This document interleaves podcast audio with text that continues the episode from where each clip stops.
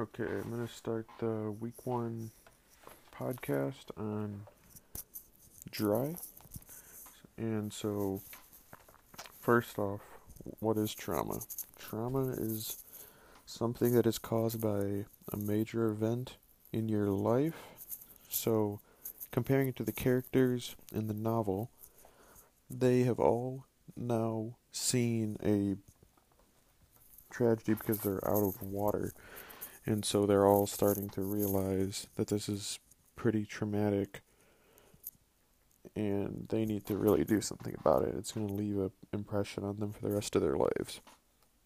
So, in the real world, trauma can come from incidents, accidents, um, death. Like, uh, a big one that caused a lot of people trauma is 9 11.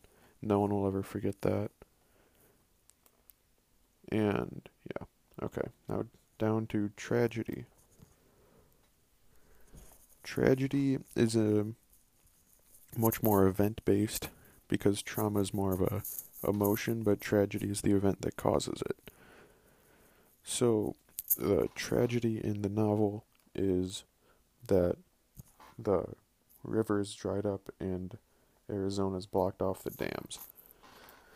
So, in the real world where this is happening, is basically any mass shooting is a tragedy that will cause death, panic, and cause trauma in the future. And this is exactly what's beginning to happen in the first part of the book. Because you can see people are starting to panic, and people are actually starting to die because of dehydration.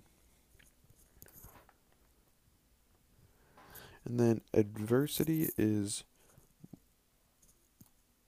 it's a it's kind of like a tragedy, you know, but it's more it's smaller. It's not as big of a deal. It's something that you can get like something you can beat. So what they're doing in the first part of the novel here, they were trying to overcome it by filling up their bathtub with ice. By doing this, they would have enough water and it wouldn't be a problem for them. And then that was them beating the adversity and overcoming it. But then another one came up when Garrett dropped the bleach inside of the water, and now they need to go to the stations and pick up water and hope that they have it in the real world here we have many adversities every day. Um, whether it's big or small there's just having to pay for things is an adversity you know you can get around it. Because the difference between adversity tragedy and trauma is that trauma is the emotional like scar that a tragedy can cause. And adversity is neither of those things. It's one thing that you can get over. And then I don't think tragedy and trauma are really they're not synonyms, they're cause and effect. So tragedy causes trauma and adversity causes tragedy. And with that in the book, you can see that people are starting to realize that this is more than just a small adversity. And they're starting to a lot of the families the friends are moving away. And they now they only have their neighbor who has a lot of stuff who is helping them. So need to find out in part 2 whether or not they're going to be ready to find water at the sanitization stations or if they're going to have to find another way. Because this is important to know the connotation of each so that we know what we're discussing. Because you can't have trauma in the characters in the story at this point because they're just now realizing that this is more than an adversity that will just pass over. They're starting to realize that this is something more, and they really need to get their stuff together. Okay, so I'm going to be talking about the themes I've recognized, the character development, and how it's changed. Alright, so the themes I see developing in this part of the story are that things are getting more desperate, so the themes are now based more on morals and their own personal values.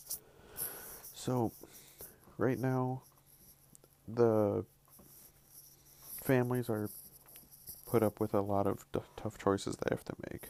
So, Kelton's family, especially his father, is having to make a lot of tough choices about his morals that he would normally not make, like inviting or allowing Alyssa, Jacqui, and her brother to come over and stay at their house at the beginning after they made it there. So now Kelton's character, his themes rely on he is like his dad, but he wants to help more people.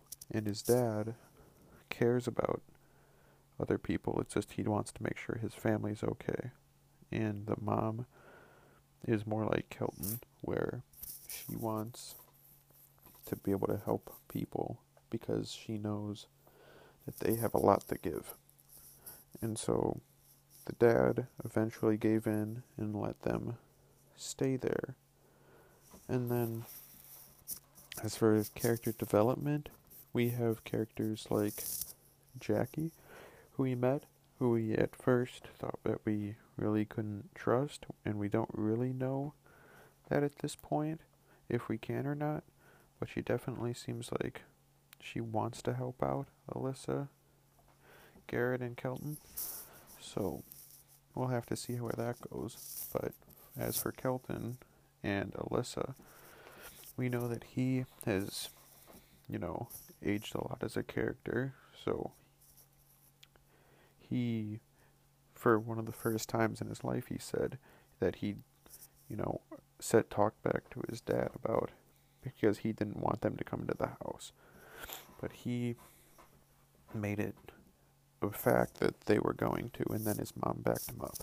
And then his dad, you know, accepted it and then was fine with it. And then for Garrett, he he didn't really do much in this part. So he hasn't really changed much. He's still just a little kid who's just trying to do his best, but you know, he hasn't really done much. And then Kelton's dad, he went from at the beginning us just thinking he's a stingy, grumpy old man to, you know, he has more character now. He's he just cares about his family a lot. And with that, we saw that he was nice to Alyssa, Jacqui, and Garrett by saying they could stay at the house but as they went to their bug out. But then we notice at the end of the chapter, you know, that didn't happen because of what happened with Brady, and then everyone looted the safe room. And so that's a big turning point in Kelton's father's character, where he shot his own son because of he was so uh, terrified and just wanted to protect his family but because of how, you know, selfish he was being, he ended up killing his own son on accident. So, wondering where that goes because they were left behind when Jacqui, you know, the four others all took the car and left and leaving and left them at the house. So, the impressions of my of the characters, you know, Alyssa she, her and Garrett are pretty consistent, you know. My thoughts of Garrett where he was kind of stupid at the beginning. But now it definitely seems like he, even though not much time has passed, he's already matured a lot more because of just how he was able to handle, you know, the riot basically in front of the Kelton's house. And then Alyssa, she you know, was pretty brave when she hit Kelton, even though because she's basically saved him from killing someone because it wasn't worth it. And then Kelton, who was first kind of seemed really nerdy at first, and no no one really knew much about him. Now we see him as you know he's actually really smart it. He's just he wants to make his dad proud, but at the same time, he disagrees with a lot he says. So basically, with you know, and then Kelton's dad, we saw that development happen.